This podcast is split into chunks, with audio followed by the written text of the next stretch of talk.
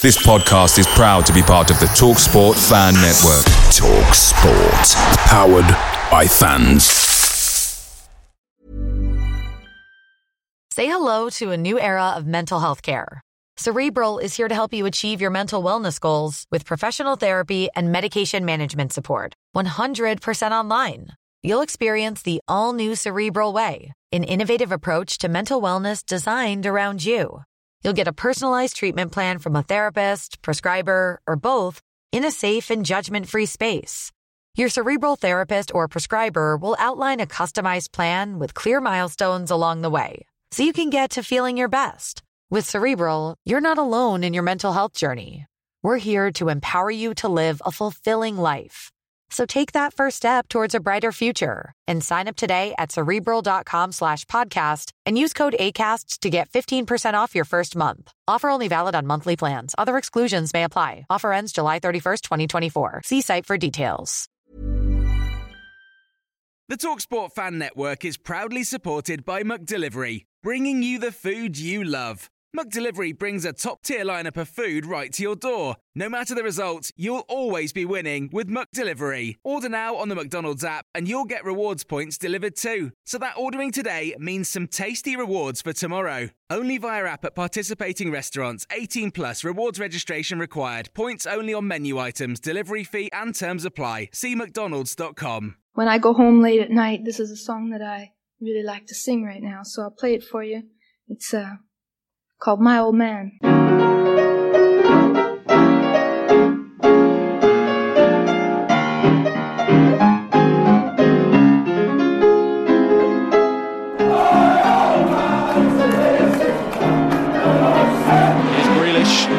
Targett overlapping Hourihane.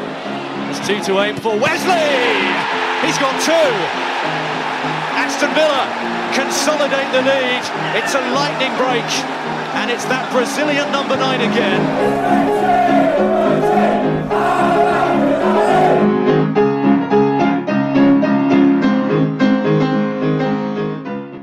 Welcome to the My Old Man Said podcast, the quality Aston Villa podcast. I'm David Michael, the editor of myoldmansaid.com. You're joining us for part two of episode 102, where we will uh, continue and get into the top 10 Aston Villa player power rankings for the season 2019 stroke 20 which could be the end of this season uh, if it gets voided. So uh, we shall see what happens there. We decided to put it into two parts because uh, it went on a lot longer than expected due to uh, the discussion on uh, Jack Grealish's recent faux pas.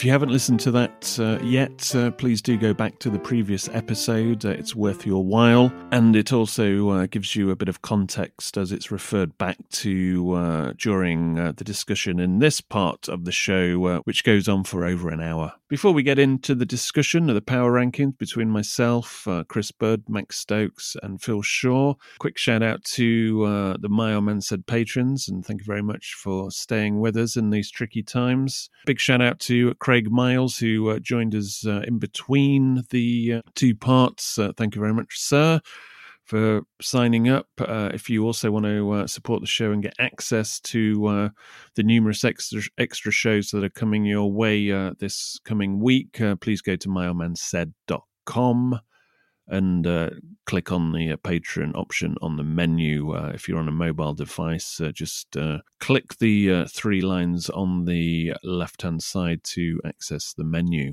Speaking of patrons, my old man said patrons, few of you have dropped in your top tens of the basically not necessarily the best players, but the best performing, most impressive during what was the 2019 stroke 20 season. This is something they kind of do in America, the power ratings. They do it most months. So it's like players' influence in that month. I think Samatta would be pretty high up if uh, we'd had done it just on, uh, let's say, February, for example. But we're doing it across the whole season. So the idea is I ask people to, uh, as well as uh, the guys here, uh, the My Old Man Said patrons, to give me uh, given 10 points to the number one best player, all the way down to one point for whoever finished 10th. Uh, Liam, our friend uh, in Australia, our Irish friend in Australia, sent me a, a top 10, which can only be described as a top 10 of madness.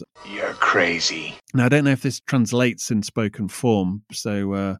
Guys, any canned laughter will be appreciated. Uh, but the most random thing I've ever uh, read in the in the last few weeks, anyway. Uh, I'll go from one to ten. One, Tom, please come back. We need one. Two, notes I missed from Jonathan Kodjia's leg guitar. Three, words of English Trezeguet can speak.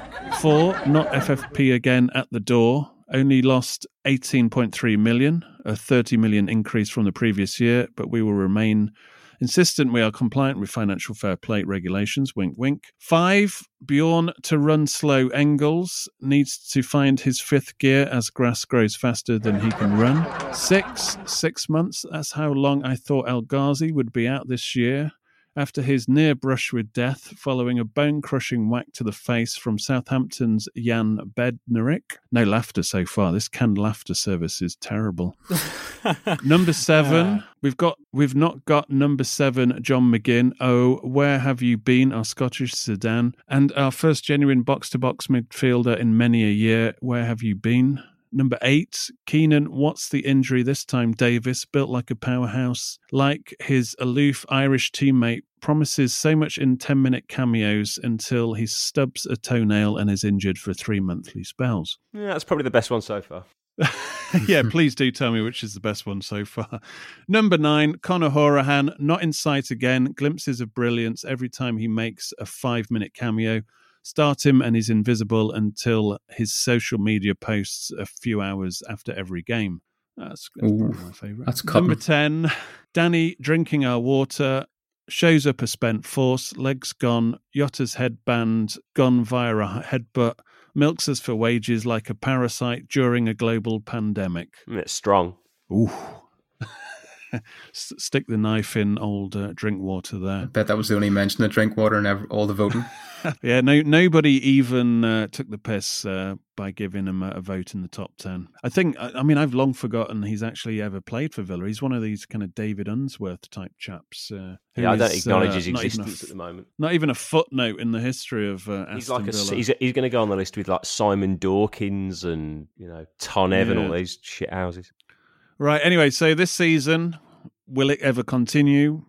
Who knows? But up until now, and this may be a season review. We'll we can just rehash it and put it back out as the uh, the season review. Although the season may be voided, as we just mentioned, and uh, Men in Black style, it never happened. Right. It was neck and neck. Uh, this tenth place until I added uh, myself and Max Stokes' scores to the mix, and uh, Samatta was one point off Nyland, but Nyland eventually got into tenth place. So uh, not bad for a reserve goalkeeper to get in the top ten Villa players, and uh, he didn't actually play that much. Uh, I mean, I just literally uh, did the tallies uh, before we went on air, so we haven't been able to pull up the stats. But this is uh, gut instinct. Uh, who gave Nyland a good score? Who, who thought he deserved to be in the Yeah, top I did. ten?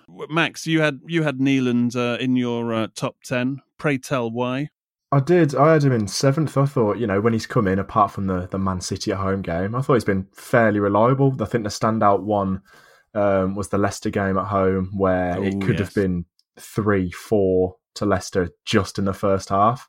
Yeah. Um, I think he was the hero that night, and that's why I put him that high. Yeah, uh, one of the uh, the patrons, Richard Lewis. Uh, I've actually taken comments from uh, three patrons who actually gave comments for every player. So uh, we'll bleed them in. Uh, one is Ben Redding, who uh, has been on the show a few times as well. Uh, Richard Lewis said about Nyland, uh, League Cup run, fair play to him, coming back from injury and uh, doing that in spite of a sceptical fan base, which I, I think is why I got him in the top 10 as well, to be honest. Yeah, if, if you were giving out an award for the most improved player, I think Nyland would win hands down. Yeah, yeah, no, that that's. I mean, that's a good point actually, because when you're doing this, I'm sure most of you felt like this. Let's say the top four, you can pretty much they come off the top of your head pretty swiftly, but then you you're kind of scratching like, oh. It's uh, well, there's it's been not in- easy. inconsistency has been the name game for pretty much everyone. Yeah. So Nyland ahead of Samatta. I think Samatta, if he had uh, arrived uh, a few months earlier, then I think he would have easily uh,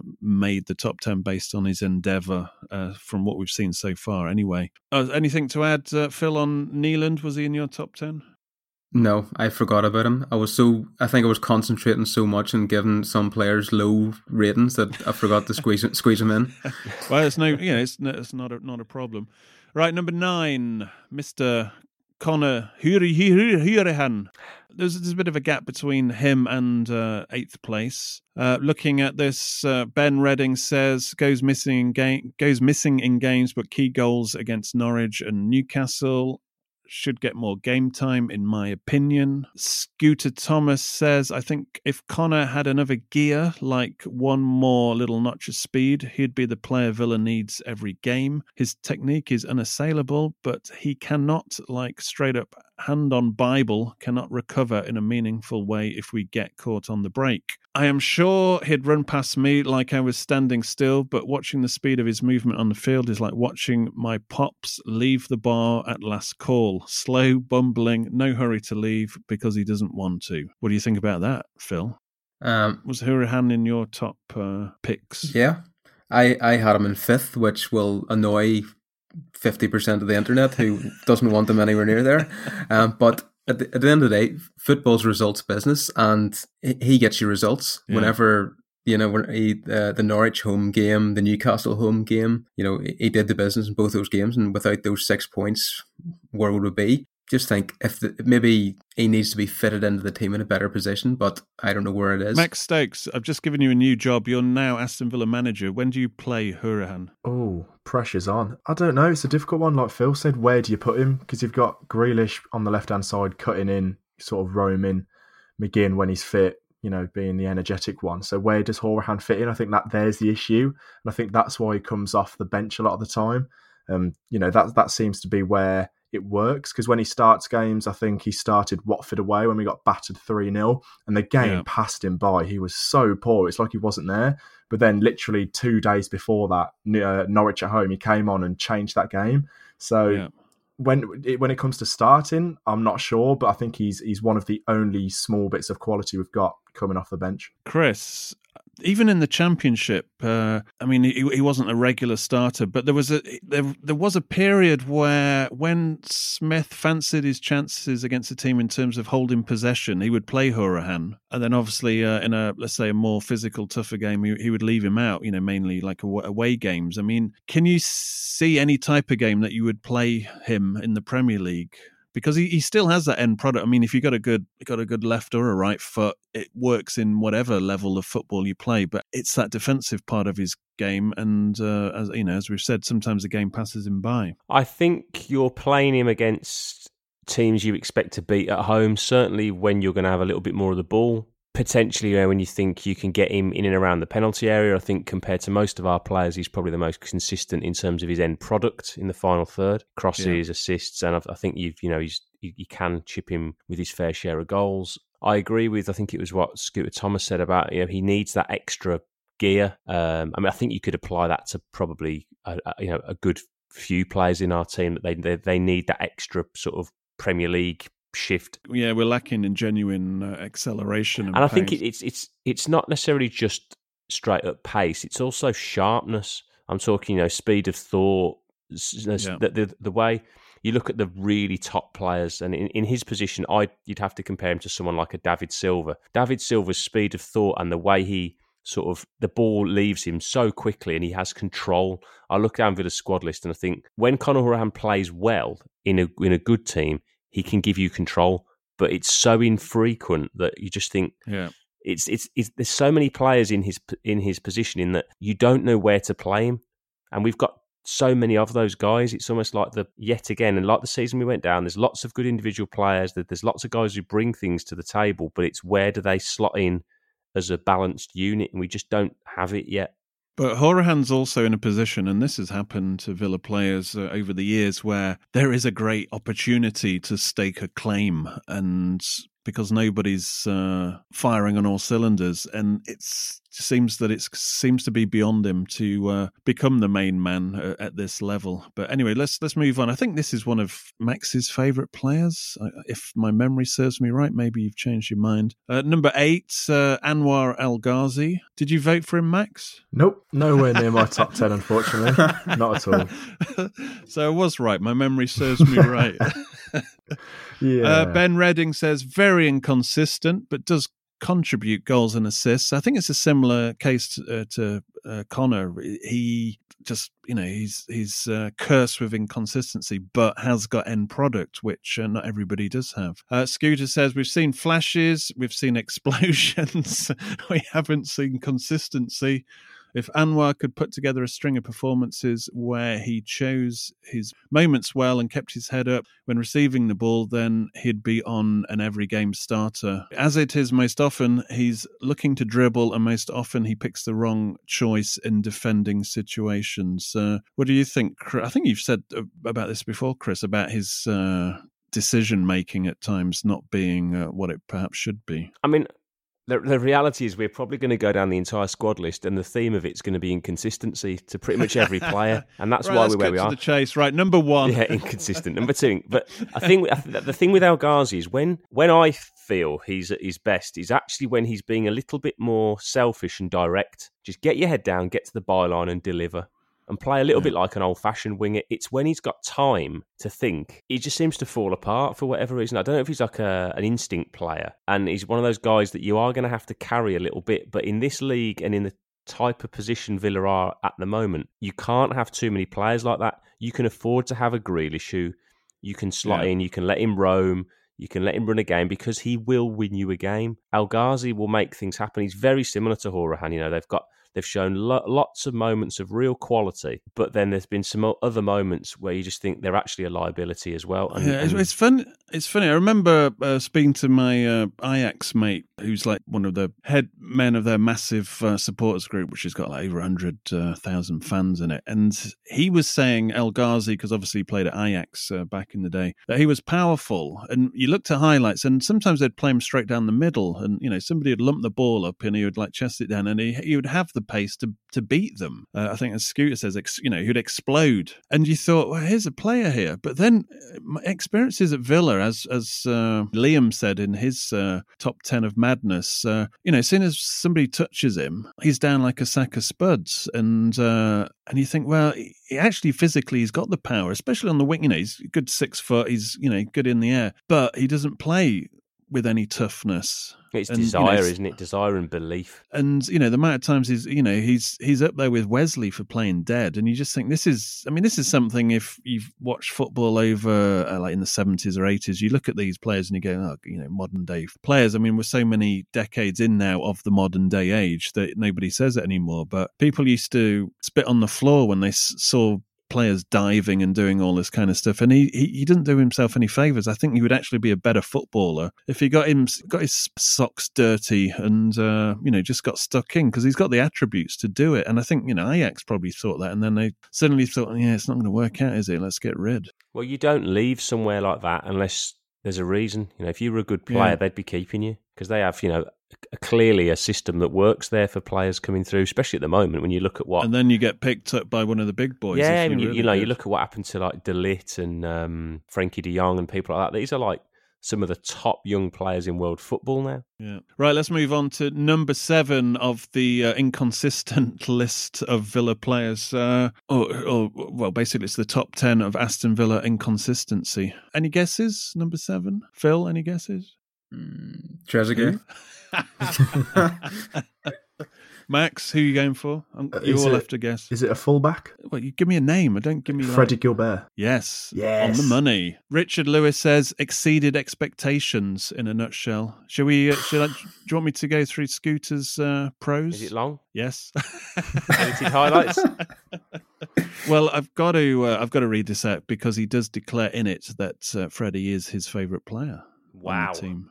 So he begins. So I feel like this one is a little biased. He is my favourite player on the team, but boy, when he is bad, he is ever so bad. He was abysmal at, and abysmal in capitals at Southampton. His service is good, but when your service has to compete with Elmo's service, you have to distinguish your game in another way. I think that's props out to Elmo actually. Yeah. When he positions well and doesn't overextend, he seems to play a different game, and I think the back three suited both him and Targett because it gave them both cover to get stuck in and get back. In the back four, he seems unsure. It's either too much or too little, and it throws off his teammates. If Freddie can pick his battles correctly, he is one of the better players on the field. I think it's a good point about the back four and back three. I mean, against Leicester, he was great. I thought. I mean, in both games in the semi-finals, anyway. He was he was just battling, and he was he was thriving on it. I mean, Max, do you think that's the the, the issue here, the back three and the back four? Yeah, I think there's a, there's a bit of that in there. I like Freddie Guilbert. I think he's a, a good player. Um, I think as well he's he's one of the only bits of pace we've got in the side, and I think you know when you when you watch him play, the the, the desire is there,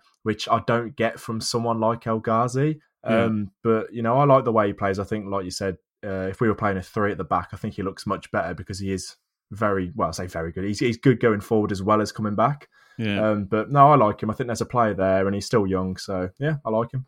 I, I put him in my uh, top ten. Yeah. There's there's one thing in the early games that uh, I'm sure you you all remember. There would be these moments where he would just suddenly sprint like a madman, like 60, 70 yards with his arms in the air, but no Villa player would spot him. And he thought he just saw his pace there, and he thought, why aren't we getting onto that? Why aren't we launching it and and you know take people by surprise? But and I saw him do that like two three times and his teammates just ignored him and he would be there like a cutting a frustrated figure. I mean, do you think we've actually seen the best of him in terms of considering we're a team lacking in pace that we're not actually utilizing his uh, pace perhaps? Not yet. I mean, I think um, he has all the attributes of very similar to the the team that went down, um, you know, three seasons ago. In that you could see him with another year's Premier League experience becoming a really good player because he's got all the Yeah. attributes to be a really top class fullback. You know, he's, he's, he's you know he can he's not massively tall, but he's physical enough. He's very quick when he recovers. He's he, he, reminds me of a, a Mavi in that he, you know he can make a mistake, but he's quick enough to get back and recover. I think his position and his reading of the game in in this country will only help him. You know, he's come from a very poor team in a very average division. Yeah. Um, I think going forward, as you said to begin with, I think teams didn't know him and the way we played. It probably suited him that he thought I can really get involved here and bomb on. And I think what you've seen with him over the season is the kind of eroding of his confidence a little bit to bomb on because he knows if he gets caught out, it, El Ghazi or Trezeguet probably doesn't have his back to cover him. Yeah. And that's probably why the back three, you know, in playing as a wing back suited him because he's like, actually, I can push on here, and I'm probably going to have, you know, at the time, I think it would have been Konsa who would have swept up in sort of the right back position. Whereas I, Yeah. I think he probably knows tactically we're not quite there to get the best out of him yet. But I think he's he's very much a player like to be continued. I would hope whatever league we're in next season, if next season comes, that he'll still be he'll still be there. If you we're talking about him kind of eroding a little bit recently, I mean, you just got to look at the uh, the, the what has happened to the centre backs. I mean, it's the whole unit that's kind of Yeah. gone down the pan. Konsa and Hause just completely forgot how to mark players. Uh, I mean, Phil, uh, no surprise. Uh, well, not yet, anyway, that Konsa and Hause haven't made this top ten. But uh, would you would you say that Konsa uh, kind of falling from grace has been responsible for Guilbert not uh, being as consistent in the last few uh, games Villa played. Yeah, I would say that, and also I think like maybe a couple of them there. I wonder how good his English is.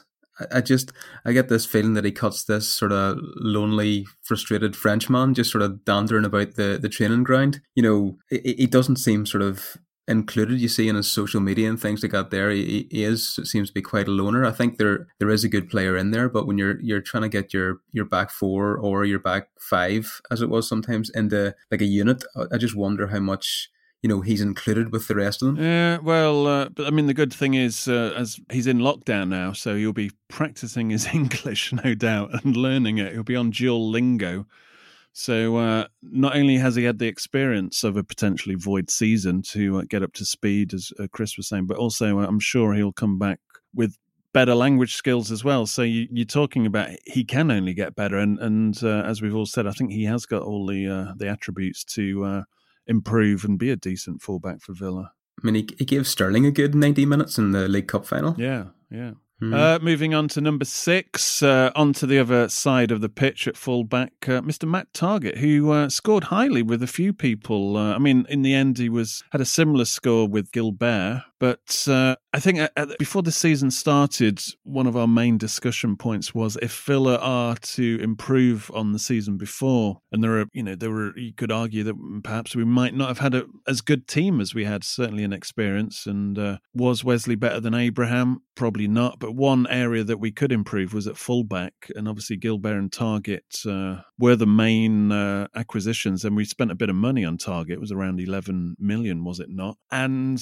I, I don't want to say that word inconsistent, but it applies to Targett as well. Uh, ben Redding says really good link up with Grealish going forward, defending questionable. Uh, Richard Lewis says upgrade on Taylor, but to be honest, he sits this high for lack of other options, so uh, he graded him uh, in high in his top 10. Mr. Thomas says he is second half because he is inconsistent. When the boy plays like he can, he's a top 5 in the team. When he gets tired or demoralized, his legs seem to go and he starts to try to get cute with his play. If you're trying to be cute, you have to back it up with strength. Some days he does, others it's an invitation to get steamrolled. What do you think about that, Max? Yeah, I think that's that's pretty good. Um, I think he's good occasionally. Again, we're going to talk about inconsistency like we are throughout this whole list. um, but we, are going to talk about this whole the, the Leicester semi-finals, aren't we? That that goal um, that he scored. Obviously, the link-up play with Grealish was very very good. Um, yeah. You can that that can still be done with the four at the back. Norwich away links up with Grealish well. Got an assist or two, I think, that day. Um, but yeah, I think he's good. I think one of the comments there said that he was poor when you know the games got away from him. You know the towards I just remember at the end of the the four 0 game against Leicester, which was our, our yeah. last game. It was just everything he was doing, every pass straight back to them, and then the onslaught started again. So when he's on form and Villa are on top, which isn't often, I think he's a really good asset to have. But when it's not going well, I think he, he's there to be got at. But no, I think he's okay. Like you said, he was very expensive, and there was a lot of expectations on his shoulders. Yeah. But no, I think I think he's a he's he's a steady player. But Chris, I mean, if this is a team, uh, I mean, you know, let's not forget this is a young team, and the, the these players aren't in just for this season to uh, suddenly become a, a, you know a force to be reckoned with. It's a work in progress, and that Grealish and him do make beautiful music at times down that left flank. I mean, that's something surely that's got to develop, and uh, if Grealish sticks around. I mean, I, I like him going forward, um, as I'm sure most do. You know, you see him when you get him to into good positions, you know, totally unlike Taylor, he will just wrap his foot around the ball and deliver, and his delivery is generally quite good. You know, he's, he yeah. scored probably two of the more important goals we've scored this season. You know, he, you know, he saved the game with the last kick of the game against Brighton earlier in the season with the winner. That was a huge moment in the season at that point. Yeah. And obviously, the Leicester semi final, he sort of got the team going, and especially in the first half in that game, I thought he was excellent. He's definitely, you can see there's a really good fullback there. And I think Smith has sort of alluded to the same thing that he said, I see an England fullback there, but yeah. I want to see the desire of an England fullback. And that's the thing. He he kind of comes across as a really nice guy, and you almost want to see a bit more of a nasty streak in him, which you see in bits from Guilbert on the other side. And you used to see from Taylor, to be fair, obviously, you know, he had a track record of breaking people's legs. but you don't ever feel if I always think with with um Targett if there's a 50-50 or if he's not favourite to win it he's not going to win it you never you never yeah, you never like... you never go yeah if you know like McGinn you always fancy even if he's like 70-30 against him McGinn will still put his foot in and have a good go at getting it. You're never confident in Targett, sort of just physically. Yeah, I mean, you mentioned England fullbacks. I mean, if you look back at, I mean, somebody like Ashley Cole, who obviously played a, a ton of games for England, uh, great going forwards, he had that tenacity. I mean, even though he's you know the traditional kind of small fullback in terms of stature, he had that tenacity, and he was he was a tough man to get. Yeah, he was nasty. Yeah, I think it's a it's a desire thing. Right, moving on to number five. This is, I think, this is a player that could have could have finished outside the top 10 or where he actually did finish. Uh, this is uh, probably the last place of all the players, the kind of the ones to come after this. You probably expect them, but uh, this, uh, I'll put it out for guessing. Uh, who, who do you think's number five? I'm going to go with Engels. Phil? Wesley. Wesley? Fucking hell. Max? um, oh, God. No idea. Nakamba. Ooh, on the money again. Oh, get in. it's Nakamba that is a good again. shout, to be fair. But as I said, you can understand he, he could have yeah in terms of any any Villa fan, if you said give me your top ten of performers this season, you you it would be hard to pick where Nakamba would finish up. And when you look at his scores individually, they were all in that he just picked up points from everybody rather than like you know big scores like ten or nine for being you know or eights. He was just picking up you know your fours, your threes from everybody, and uh, it was more he was considered by everybody, while other players below him are, you know, some people fancied them, some people just didn't even have them in the that, list. That probably sums him up on the field, doesn't it? He is basically a bits and pieces player. Ben Redding says, excellent at the start of the season, then dipped massively, was starting to improve before obviously the season was curtailed. Mr. Scooter Thomas says, he has owned his role at times and continues to do so on a more frequent basis. He is, I think, one of those players that really and truly needs about two seasons in the Premier League and will all of a sudden be a showstopper. That two footed tackle, in brackets, that was legal, against Aguero is the stuff of dreams. I mean, that's probably why he's got his score where he is. You know, the memes and the, the general highlights from recent memory. That's probably one of the few highlights. So, but I think it's a good point. I mean, uh, we, it echoes what I said uh, earlier on about uh, Targett and uh, Guilbert about this, as he says, two seasons, and then you've you've got a player, and that you know, Idrissa Gueye had that situation as well. Dropped in at Villa, you saw a player there, but uh, he's you know he's got to get to the the tempo of the game to start to read it and you know then he knows the angles and he and he can quickly become uh, the uh what the enforcer? Yeah is it the inf- there's another the one, anchor? i'd have thought nakamba's more of like a pivot. He plays he's a bit Yeah. of both isn't he? Because he's not he's not like the nastiest. He'll, he'll get him he'll get around the field but he's that kind of you, you, you play him on the half turn and he's he get you know takes the ball off the back four and he just gets things moving there's definitely a player when you look at him and you're thinking I know what I want him to be in this team but I think it will take uh, another season or two to get him uh, rocking and rolling It's probably him. Uh. I think for him, it's it's getting him a partner as well in that midfield Yeah. to, to do that, and it it might be having you know a, a fit and firing McGinn around him would will be the obvious choice. It's just giving him some legs and some physical presence to work with. You know, he tried it with bloody Drinkwater and it just failed miserably. And of course, I mean, at the start of the season, it was the question was would him or Douglas Luiz take that slot? And uh, I think Luiz was the first, uh, was given the first roll of the dice, was he not? And then they were found themselves playing together. But I mean, Dougie Luiz is the man who everybody thought it was like the second coming. Manchester City, Pep loves him, and I mean, he hasn't made this top ten and didn't really uh, do much. Uh, I, I have to uh, admit, in terms of the scoring across the board. Which for somebody who scored probably two of the goals of the season is is kind of a strange one. It shows just how I wouldn't even say how inconsistent he's been, but it's it's because he's generally been pretty average. But when he's shown little glimpses of quality, there's like real quality there, which Yeah, must be yeah. very frustrating for Smith to be able to see such a great player. I'm sure he's, as Smith has said in, in press conferences, I can imagine when he said, We've got guys who look great on the training ground. You can Yeah. imagine that is being thrown at That's players him, like Luiz because you can imagine he runs rings around everybody, look, sort of technically, but it's not all about your technical stuff. And there's that's there, there's a reason why he wasn't making the grade at Man City. Max, do you think we will see greatness from Luiz next season? Not if we get relegated. I think he'll be.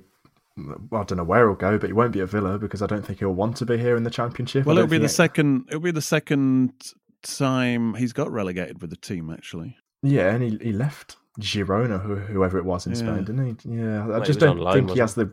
Yeah, he's not the sort of grittiest player who's going to get stuck in in a you know sort of championship, for example. Um, Yeah. But yeah, Yeah, I I'm, don't, I'm I not don't know his if biggest England's fan. right for him. No, no, not Villa anyway. I think you look at the pace of the game in Italy or Spain, and that might suit his game, but not not Premier League football. uh, Phil, who's finishing number four in the power rankings? Right, since I've done badly so far, I'll say Heaton. Correct. Only number, Massive. only number four. Massive gap between uh, Nakamba and Heaton.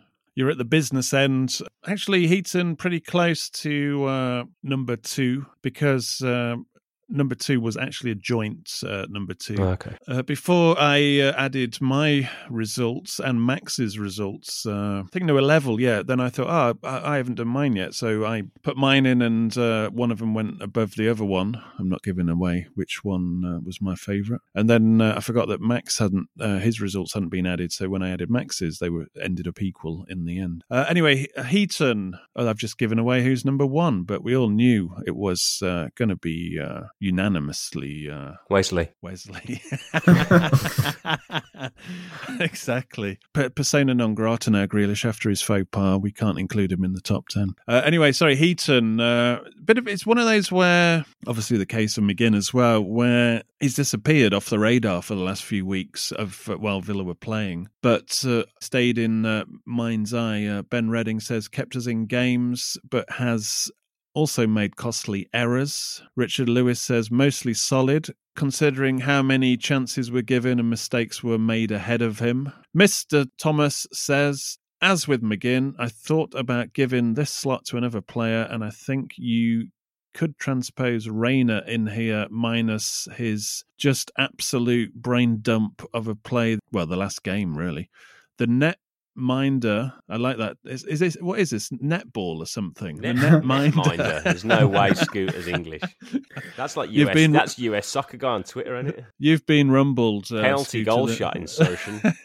the sorry, Scooter. The net minder, but we'll run with it. Goal the net minder in the whole tender in this team has been a solid anchor for the team, and the result has been largely positive. I feel that Mings takes his chances often because he is confident in the keeper behind him to stand tall uh, against his mistakes. I think if we move that same confidence to outside wing backs and had the consistency of the netminders in Mings, uh, uh, sorry, I'm, I'm, I can't get over this netminder had the consistency of the netminder in Mings, then we'd have a good place to move forward from.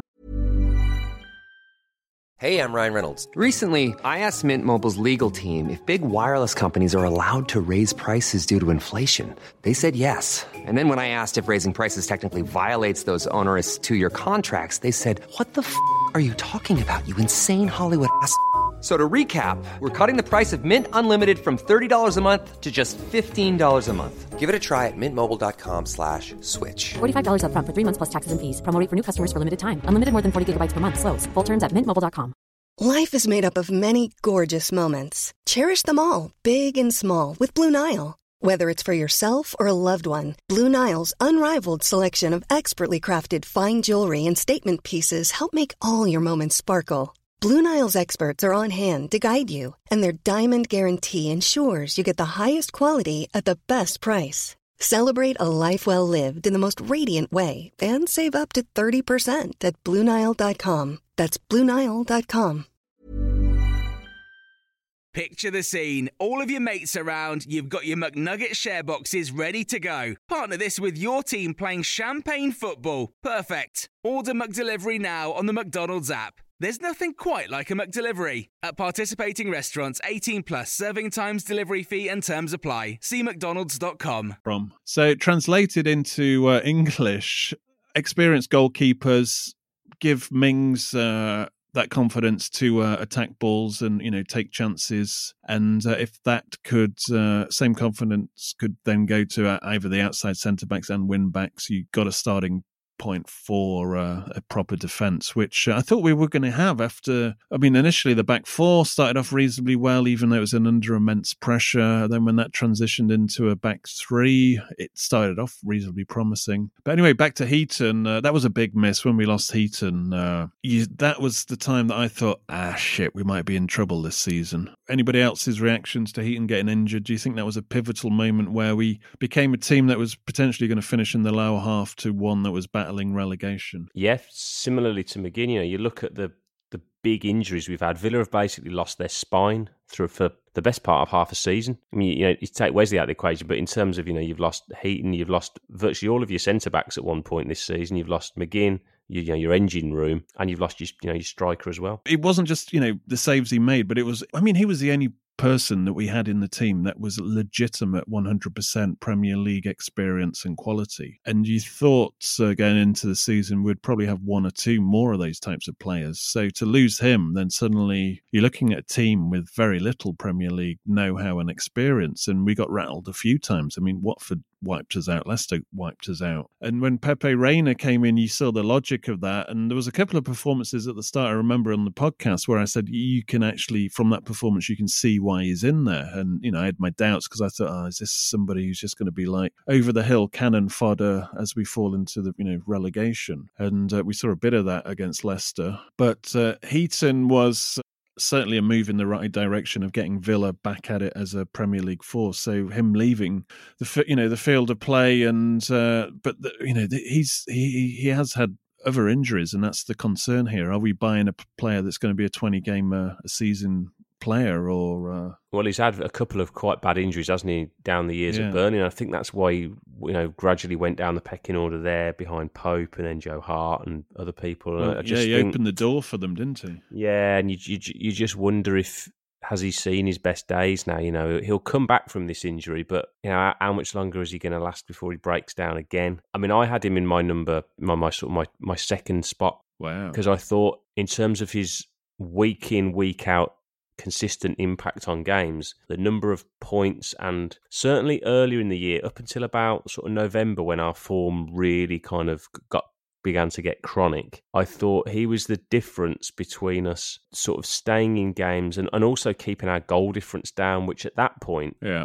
was massive, you know, because at one point, you know, in sort of the end of October time, our goal difference, you know, after, after we'd beaten Norwich, for example, was superb. I think we had about a plus thirteen. You know, there were teams yeah, in the did. there yeah. were teams in the top half, top six, in fact, who had worse goal differences than us. So it showed that we had all the you know the the and that's normally the, one of the, the big sort of um, you know metrics. Well, it, it was the case that we were only getting yeah we were only getting beaten by one goal. Yeah, you, you can tell we're competitive and there's something that's really building, and then that just fell apart. And I I think that them not having Heaton at the back certainly hasn't helped either. I think he's a great shot stopper, and I think it's just his overall you know persona on the field and organisation that perhaps they've missed. Max, where did you have him? I had him in third. I think he, like you said, is the literally the only bit of Premier League quality that we've got, and without him, we look absolutely just so inexperienced and don't look, you know, Premier League quality. It was massive when we lost him, um, and I think if we had kept him, would it have made a massive difference? I think it would have made a you know a decent sized difference, but you know Yeah. we'll never know. But yeah, I, I highly rate him. Um, so I, I put him in third personally. But yeah, there you go. Yeah, Phil. Uh, I think if at the start of the season we'd have bought a- a seasoned Premier League centre back to go alongside Mings with Heaton in the back, I don't think we'd be in this predicament we're in. What do you think about that? Um, I'd maybe went for a seasoned Premier League midfielder rather than a centre back. just, just some sort of some sort of shield there. What, Danny but no, I Drinkwater, agree. is, isn't he good enough for you? Seasoned, not weathered. I think he's very weathered. That's the problem. I think he's stonewashed. Tie dyed. Oh no, that's Grealish. Oh. Sorry, Phil. No, I just I think you, you know we needed we needed a couple of those players, and it was it was a risk going in. It was sort of I think it was in the back of everybody's mind, despite all the optimism. It's like you know we need, we need another couple here, but well, it's been proven right, unfortunately. But no, I'd I'd Heaton in at number two in mine right. because he, he only had he'd only one bad game. He only had that Bournemouth game was the only game Yeah. you could actually say he was bad. It's quite interesting that uh, two of two of the, the panel here had Heaton above uh, both Mings and McGinn, which uh, Purely because of consistency. yeah, exactly, which which Mhm. does uh, obviously uh, point to that. Amongst us fine fellows, the four of us, uh, let's split Mings and McGinn. Who would you give second to outright? McGinn. I'll go Chris, McGinn as well. on lack of mistakes, I'd say McGinn. Oh, I thought you were going to set me up for a uh, potential equaliser there. well, that's that's the thing. I mean, both of them uh, outside of Villa made breakthroughs uh, in different ways uh, for their national teams. I mean, McGinn uh, became a national hero pretty much. Uh, he, I mean, he was scoring like seventy five percent of Scotland's goal and goals, and gave them actually hope that they, you know, they could build build on uh, in the future. Uh, Mings uh, breaking into the England team was uh, something we perhaps didn't expect at the end of last season for him to uh, flourish that quickly. But he was immense at the early start of this season. But but you're right, he's uh, he seems to be somebody who has a mistake in him every game now, even though I mean, he's still very good. But is that down to the rest of his defence being a bit flaky? I think it's a few things. I think it's the team, the tactics, and another thing that you don't hear factored in as much really is opposition. You know, yeah. he doesn't have a divine right to go on the field and everything go his way every week. You know, I think all of a sudden the collective of Villa are coming up against smarter players, smarter management, better tacticians. And I think teams have they've looked at Grealish, they've looked at McGinn, they've definitely looked at Mings and gone, right, how can we stop them? Firstly, and then how can we get at them? And Mings, has, I think, has, has been one of those players who's who's really been found out. You know, he started well in an England shirt, but you look at the teams he came up against, you know, he played superbly on his debut in Bulgaria, but he didn't have much to do. And Bulgaria are absolute garbage compared to what they used Yeah. to be. So it's very difficult to judge him. You know, put him in a friendly against, you know, Italy, Germany, the Dutch, or someone, and then you're going to see what he can really do against the top side who can really exploit his weaknesses. I think that he'll probably have needed a season like this because he needed games in the Premier League and a bit of a almost a transitional year for him to see where Yeah. he where he's at in terms of coming up against top top top quality players week in week out. Because in the Championship, with all due respect to most forwards he would come up against, he was physically so dominant he'd get away with mistakes because Yeah. his pace and power would kind of overwhelm most opposition. Again, I mean, I, th- I think similarly to a lot of England centre backs, to be honest, like Maguire, like Stones, there's been a, you know, a long list of them.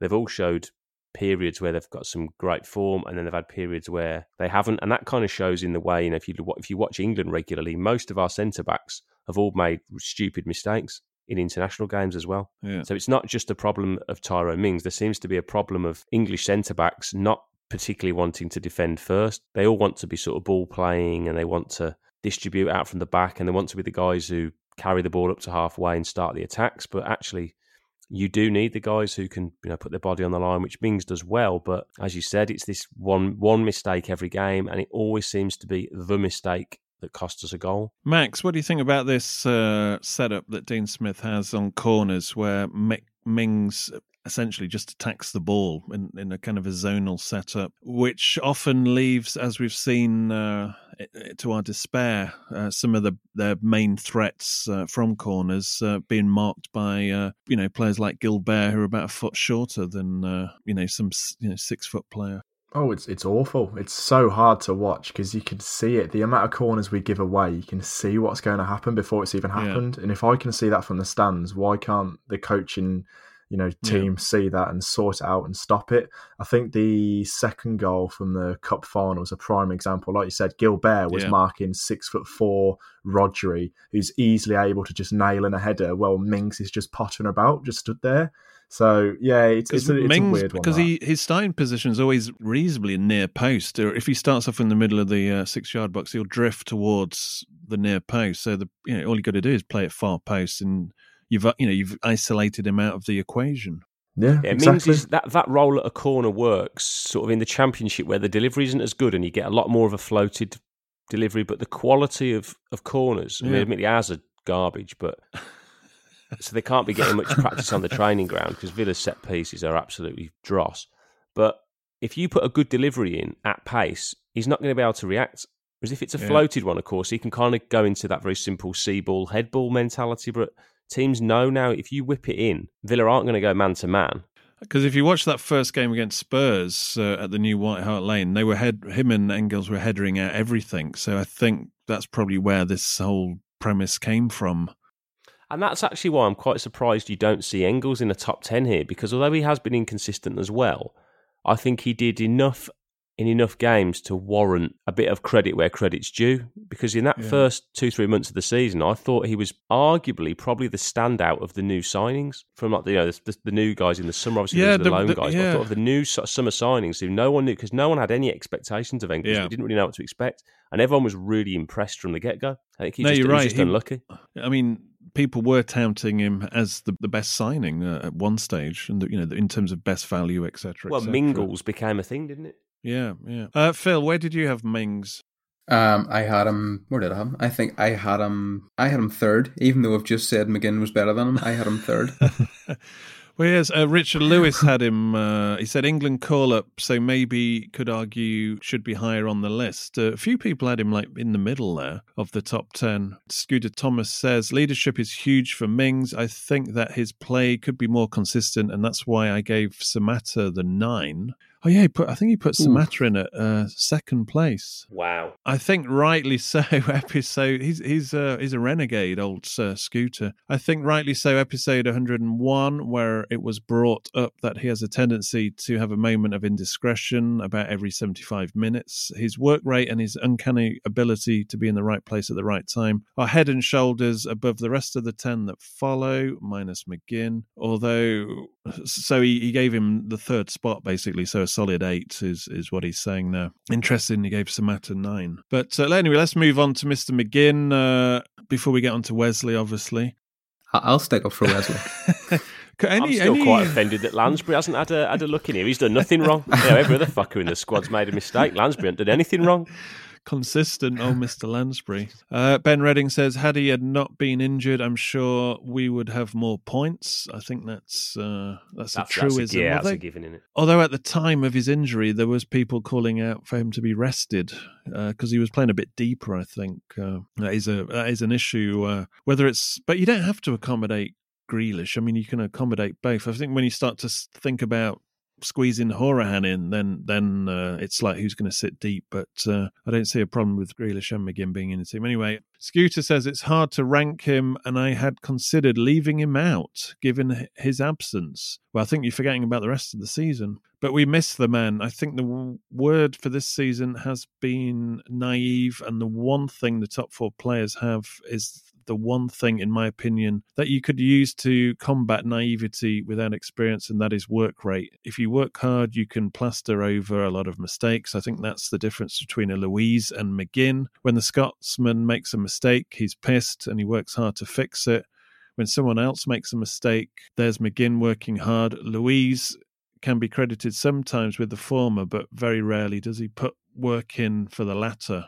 I think that's a good point. Actually, it's Yeah, he's, he fair. is essentially the the engine room, isn't he? Yeah, and for, for the position we're in in the table, you know, you're looking for players to be, you know, more than the sum of their parts. Sometimes, you know, you look at Sheffield United, are the the very extreme example of that. Where on paper, most pundits etc. would say, "Oh, Villa have got the better team on paper," but Sheffield have tactically switched on and they work really hard. And you look at, you know, I remember when we got thumped by City on you know, numerous occasions, but certainly the Villa Park game and their their work ethic and Liverpool, the game when Liverpool came to Villa Park, you saw a team who just had so much belief but drive all over the field. They would get the ball back quickly and Villa's lack of willingness to to go and just fight to get the ball back speaks for itself where they are in the table. Have you noticed that, Max? Would you agree with that? They there isn't that tenacity and willingness to uh, when, when we haven't got the ball to get it back.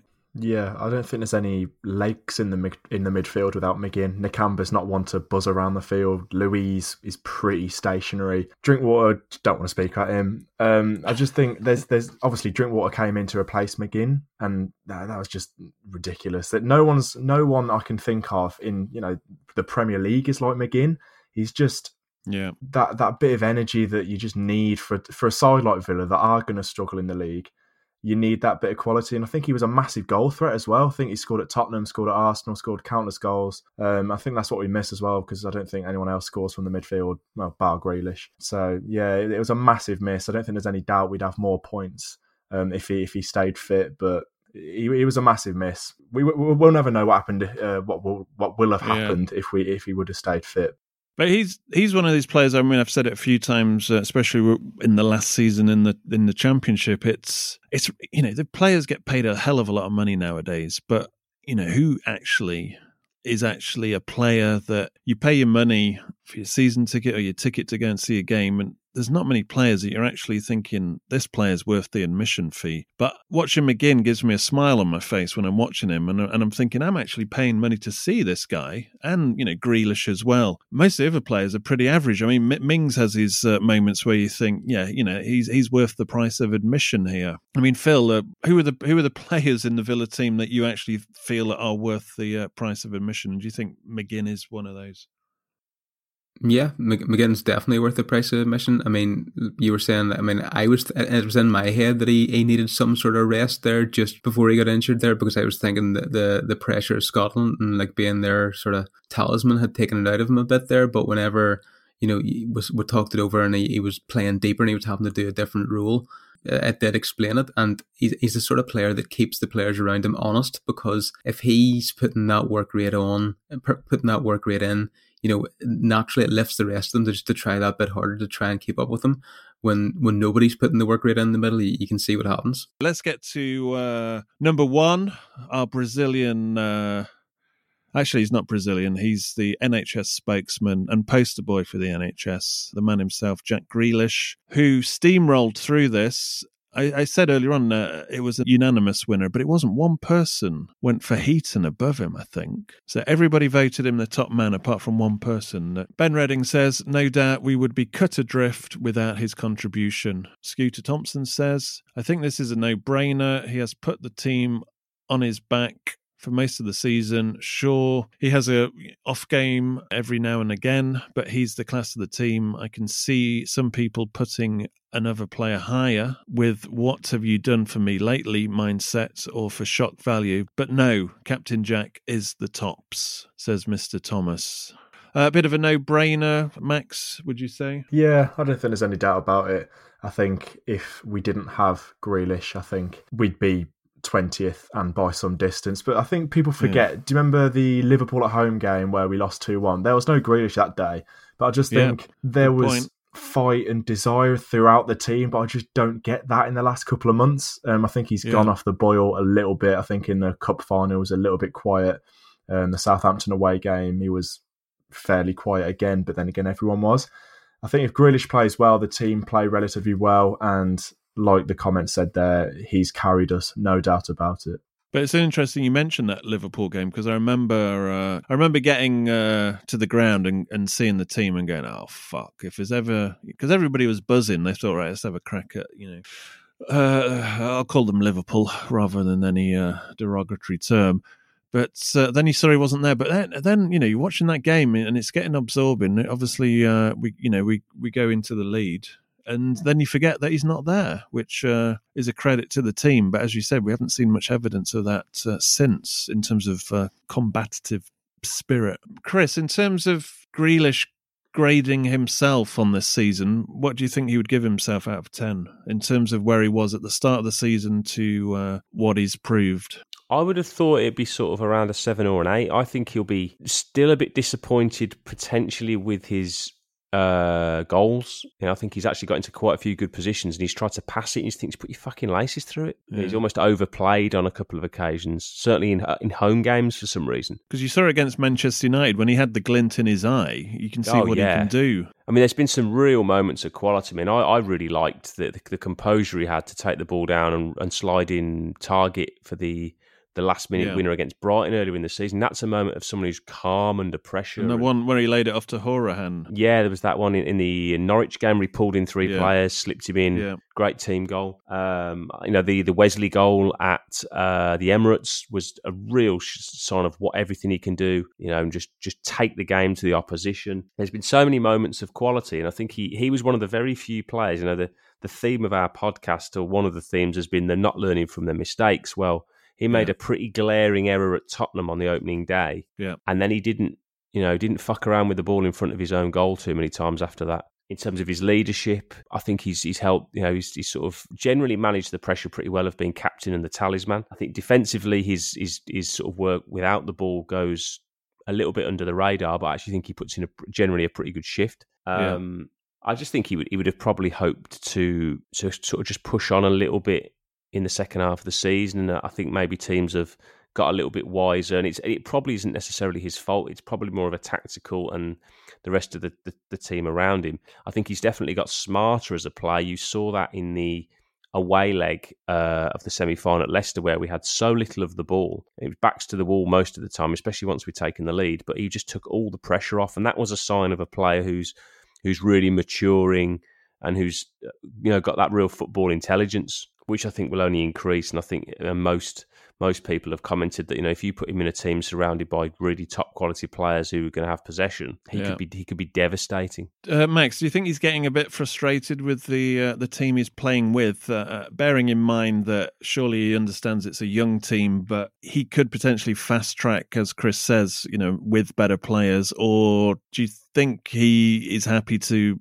You know, lead these. I mean, it's, it's big fish in a small pond, but lead these guys who, as we've discussed, uh, certainly the top ten here will hopefully uh, evolve with more experience in this league. I think you can look at it in both ways. I think in one aspect of it, I think he'd like the sort of responsibility of, you know, sort of carrying his boyhood club. I think he'd like that. But then on the other hand, it's only a human sort of instinct to get frustrated when you're the you're by some distance the best player in you know an 11 man football team it's only sort of natural to get frustrated when people aren't on your level so i think there's a, a sort of you know bit of 50-50 there but I if I was him, I wouldn't blame him for getting frustrated at all. And yeah, if if he would want to leave at the end of the season, I probably wouldn't wouldn't Yeah, blame him. he- he'd have the view of like a lot of fans do, and it's like when you when you're in a tough game, you're thinking to the rest of the team, "Come on, give me something." And Jack's probably thinking, "Come on, man, give me give me a chance here. Put me in a position where I can win you the game, or win me the ball back. Give me give me anything." Like the, he'll be he'll be looking at his back four, thinking, "I'm doing everything I can to win you the game, but I can't do all the defensive work for you as well." Yeah, go back to the cup final where we did a, lot better in terms of being competitive than a lot of people uh, first thought we would be. We did well to stay in the game, and we did create the chances, and we, you know, we had a chance at the end, which is all, you know, all you can pray for when you are a goal down, you know, going into the dying embers of the game. But I don't think he had a platform there to win the game for Villa, really, did he? Because he was, you know, people, some people remarked he was a bit of a passenger, but you know, City know how they're, they're planning to win the game, so they make sure they negate the the Grealish threat.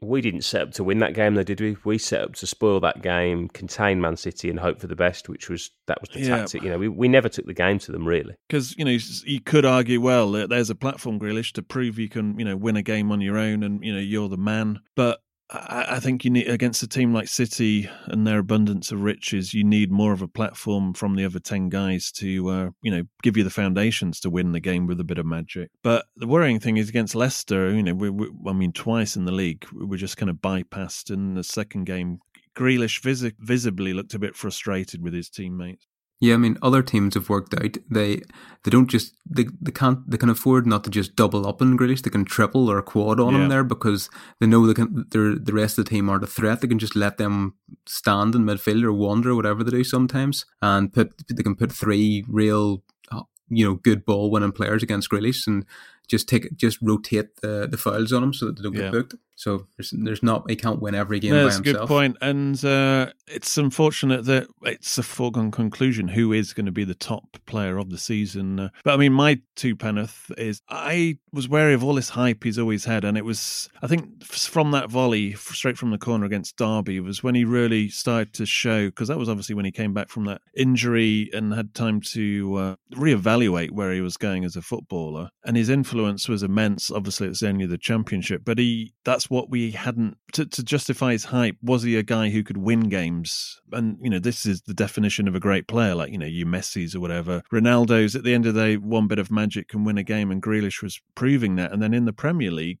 He, he stepped up and he started to you know get goals and assists the kind of cutting edge so he had that to his locker i mean i think yeah with better players in the villa team hopefully uh, he'll get more of that but you see there's more behind the hype and the potential is there and it, it's a strange one. I, I mean I, I my prophecy is i he would stay at villa because we could pay him if we stayed in the premier league for him to be comfortable enough and we showed by getting into a final that he could potentially win things here. He knows we've got rich owners so we can start to pad the team out with better players. So there is a potential infrastructure there. But this uh, bizarre situation that's obviously happened to football because of the pandemic throws so many questions in the air that it's hard to uh, have a real sense of what will happen.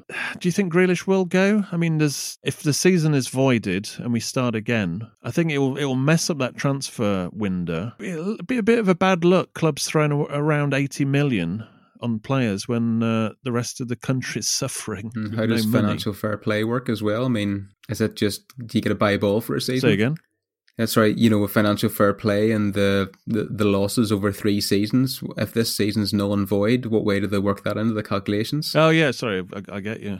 Yeah, that's a good point. I think that's one thing that hasn't been mentioned in terms of, you know, if, if for example, Villa, you know, if, if you null and voided the season, Villa stay in the league, all of a sudden their calculations become a lot better than if they went down. Yeah. I, I mean, I think if, as things stand, if you play the season out and you stay up, I think you can keep him for one more year. And then after that point, it, it kind of goes completely out of Villa's hands then because it becomes purely down to the individual saying, is this club ambitious enough to go where I want it to go? Or am I going to have to go elsewhere? Similar to, you know, to sort of your Milners, your Barrys, players like that who go, I've given you a good run of service, but I'm ambitious enough to want to win things and I want to play in the Champions League. And if you Yeah, aren't going to build a team around me that can do that, am I going to have to go elsewhere? Yeah, because I mean, at the end of the day, he's not thinking you get promoted from the championship and you think, oh, I'll give Villa one season. There's, what's the point of staying at Villa for one season? We're going to do fuck all in terms of fulfill your ambitions. You need to give us at least two seasons, if you know what I mean. I mean, I've mentioned it many times. It, the time in history where a team has got promoted or a new manager has come in and you've had that transitional season, get everything in, in place, get adjusted to the league, or a manager lining his ducks up, and then the next season the difference is is is huge. You know, it's massive. Look at- like, well, look at Leicester. Exactly, Leicester. Even like Villa under Ron Atkinson, under Graham Taylor, went for teams just establishing. Avoiding relegation, and then the next season challenging for the league. This in Leicester, like you know, exactly the same as well. So I would like to see Grealish in another season. Villa bring in a couple of you know proper players, shall we uh, say, and uh, see what happens. I think even just even just financially, I think if you if you stay in the Premier League and you know you've got another year of the Premier League money, all of a sudden you can you can tip him a bit of extra money. Well, exactly, yeah. So uh, money's not going to be an issue. That's why these survival teams, as I labelled them, your Bournemouth, Brightons, can keep dec- a decent squad because they can pay these players money. These players know that you know if they if, if any top six teams interested, they might just be squad filler for them, but they'll get paid the same at Brighton and Bournemouth, and they'll be playing every every day. You know, living living a good life. Depends on your ambitions, doesn't it? You know, if, Ja- if Yeah. Jack's ambition in life is I want to captain my boyhood club and play for England, well, that is that's a realistic goal. If it's I want to be playing in the Champions League every you know year and winning trophies, well, that's that's something that's going to have to be a slightly longer game. You know, people always talk about you know these kind of the days of you know one club players are becoming less and less. Well, you get them at the top. You get you only get them now at the top sides. You know, you look at Xavi, and Iniesta, Messi. You look at Scholes and those guys at United. These guys are you know, even Jo- Jo- Gerrard. you know, yeah, Gerrard and John Terry at Chelsea. You get them because they're winning things. It's much easier to stay if Yeah. you're a getting paid great money and you're winning things. It's like why would you leave? Whereas Grealish, as much as we you know want him to you know he's Villa through and through etc. and you want him to stay, but are there pretty solid reasons for him to leave at the moment? Well, unfortunately, yes. But at the same time, uh, with these new owners and with what Villa actually want to do and where they see them, and maybe it's uh, delusions of grandeur, the next couple of seasons are the key in terms of brand Grealish, you know, Grealish uh, marquee poster boy. In terms of as good as it can get for Villa, is Villa under a, a Villa supporting manager and you know the idealistic Villa captain to actually win whatever it is, a cup or you know qualify for the Champions League. That is a utopia. That's probably as good as it gets. And then after that, then it's a different potentially a different scenario. But I see Grealish going to another club. I don't think I can't see him staying at Villa his entire career, whatever happens to Nah, Villa. not unless we're winning stuff. But I think he'd, he'd if, if uh, I think there's more chance if if Villa improved a lot more. I think you'd, you'd probably see him move abroad because I think of all of of all of the English players, I see him as a player who you could see going abroad and really flourishing in somewhere like Spain or Italy. Probably Spain. on the pitch, but off the pitch, he needs to smarten up, as we uh, have uh, discussed at the top of the show. Anyway, let's uh, leave it at that. Uh, I think it's been a pretty good discussion, actually. I mean, we've waffled on and on and on uh, because uh, it's just good to talk, isn't it? it's, Well, it's almost group like the, therapy, David. it's almost like the season's begun again. We've we've uh, attacked this with such vigor. Thank you very much uh, for Mr. Max Stokes for joining us, and uh, do check out uh, Villa on Tour on YouTube. Even though they're actually not currently on tour, it's Villa at home. Exactly. It's just Villa now. Yeah. Unfortunately. Villa, Villa on uh, Villa on Bald. No, that doesn't make any sense. Bald on tour? No, that, no. I'm Bold not on tour? No. Uh, leave your suggestions. Ra- radical haircuts happening at uh, Villa on at the floor. Villa on tour. uh, I was going to dye my hair some primary color. Um, I still might do that Do to it. liven liven things up in uh, the Michael household. Um, sh- uh, sorry, I'm re- we're, we're referencing Max shaving his hair off, by the way. Uh, right, until uh, the next show, uh, as I said, there's a few uh, patron extras. I'm going to give you a mom's origin story how this all started and it started by mis- you know just by mistake coincidence i was uh, actually creating another website something completely different and ended up using the server space for my old man said and never got round to doing the other website which uh, maybe i should do uh, how many fucking years is it nine years nine years later maybe i should do it uh, in this lockdown anyway we, we'll see what happens there next show uh, i wonder what, what, what will change in a week Not anything. Well, they were, they were only due to review the Premier League situation on the 30th of April, so uh, see you all in a month. No, we'll we'll be here next week. God knows what we'll Hell be yeah, talking will. about. But uh, you know, it's filler. Oh, something always happens. Come on. Yeah, there's always there's always a new way to shoot yourself in the foot in the Villaverse. Right. Thank you, uh, Mr. Shaw, for joining us uh, across the pond, as they say. Good Yep, luck no with the lockdown. Good luck with the quarantine there. yeah, stay safe, Mhm. everyone. Yep. Stay inside. Mr. Bud has uh, has got a house record coming out called VAR, no less. Yeah, I made that on the day that Lansbury's goal got chalked off, so it was made in a fit of anger that afternoon. Should have called it Lansbury. That should Well, I couldn't call it. I B-side. couldn't call it fuck VAR, but I would have done if I could have got away with it. Just B side Lansbury, some uh, easy mellow, classical low. T- you know, A record that sounds like it's there, but not quite. something like that. It could have been a record, but it just it just never quite made the grade. That basically sums him up. Please do uh, sign on to be a patron if you want to access extra shows. Uh, do follow us on Spotify, Apple. Leave us a review on Apple, and uh, yeah, make sure you follow because uh, since we are not following uh, a game, uh, we are a bit more sporadic when we pop up. Although we will be popping up weekly, but in some cases, extra shows, for example, will be popping up all over the place if you're a patron. Anyway, take care out there.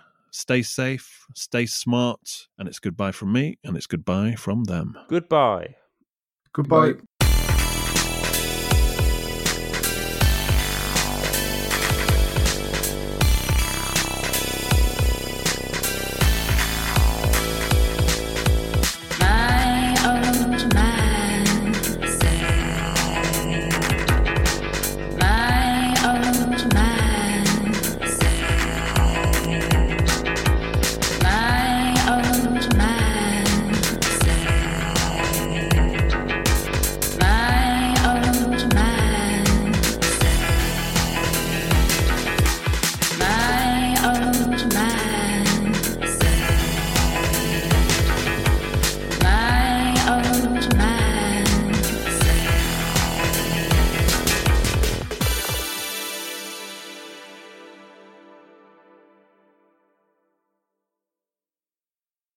Away days are great, but there's nothing quite like playing at home. The same goes for McDonald's. Maximize your home ground advantage with McDelivery. Order now on the McDonald's app. At participating restaurants, 18 plus serving times, delivery fee, and terms apply. See McDonald's.com.